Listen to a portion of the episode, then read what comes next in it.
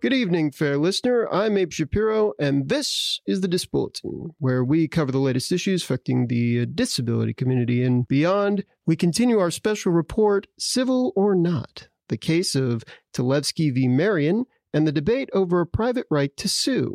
Arguments, by the way, are slated to take place tomorrow in Washington, the final showdown between Marion County and the individual affected in this court case, Talevski. Right now, I am joined by Director of the Disability Advocacy Organization, the ARC of Indiana, Miss Kim Dodson. Welcome to the Disabulletin. Thank you, Abe, for inviting me to uh, be a part of this. It's really important, and I appreciate your interest in everything that you are doing. What are your first impressions of this case, uh, based on your prior experience? Unfortunately, I am not surprised that a nursing facility or any type of an institution would abuse and neglect a patient by utilizing chemical restraints to make life easier for the institution. We hear all too often that things don't go um, as they should um, in some of these large living facilities. And with the shortage of caregivers that we have working in the field, um, again, I think a lot of people are turning to chemical restraints to get through the day, take care of the individual, but not respecting the individual the way that they should be, and certainly not providing um, appropriate services and support. So, quite honestly, I'm not surprised that a nursing facility would utilize chemical restraints.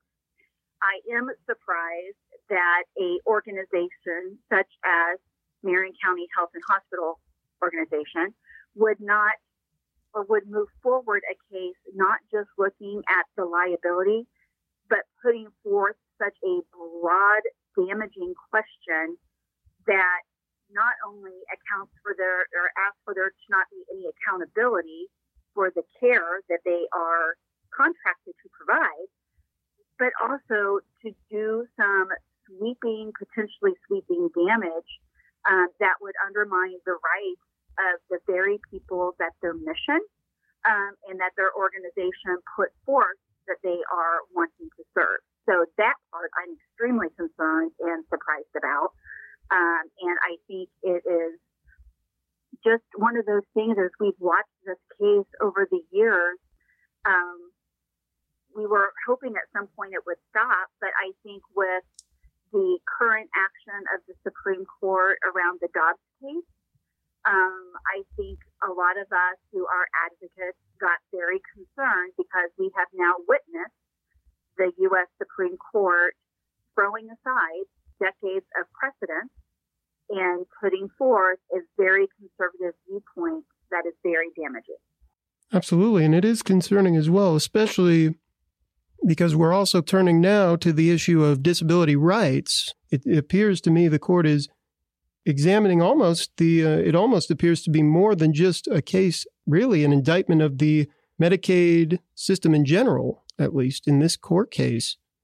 Yeah, I agree. I think what what this puts out there is if you are a person with a disability, if you are a person who is elderly, if you are a person who um, it comes from a low income background, and you qualify and are found eligible for some of these government assistance programs that will help you uh, receive some of the critical supports and services that you need to get through everyday life, that that now is going to find you in a situation where you no longer have any of your human and civil rights, specifically because you qualify for those services and utilize those programs, and that's not okay. Right, right. So really, at the at the end of the day, this is more than just affecting nursing homes. You're saying absolutely it's more than impacting nursing homes. It impacts people who utilize the SNAP program for food assistance, um, people who utilize all types of Medicaid programs. Uh, there's also some other programs for the temporary assistance for needy families. The, the population that could be impacted by a decision, should it go in favor of HHC, would impact millions of people across our country. And that is something that should be taken extremely seriously, not just by the, the people who are going to be impacted, but absolutely by health and hospital uh, corporation who is thrusting this potential decision on people, but also from all Marion County city councilors, the mayor, um, who play a role um, in putting forth those those board members for HHC. This is a very big issue and one that should be taken very seriously. Please make sure to stay tuned tomorrow for the Supreme Court oral argument. You've heard the two sides. The time has come. Again, Kim Dodson, thank you very much for being on the program. Thank you, Professor Steve Sanders, for sharing your time with us, sharing your expertise. And you've heard the legal side, you've heard the advocacy side, and it's almost justice time in Washington. Stay tuned for tomorrow when Talevski and the Marion Health and Hospital Corporation go head to head in the decisive Supreme Court case for the private right to sue. Live and learn.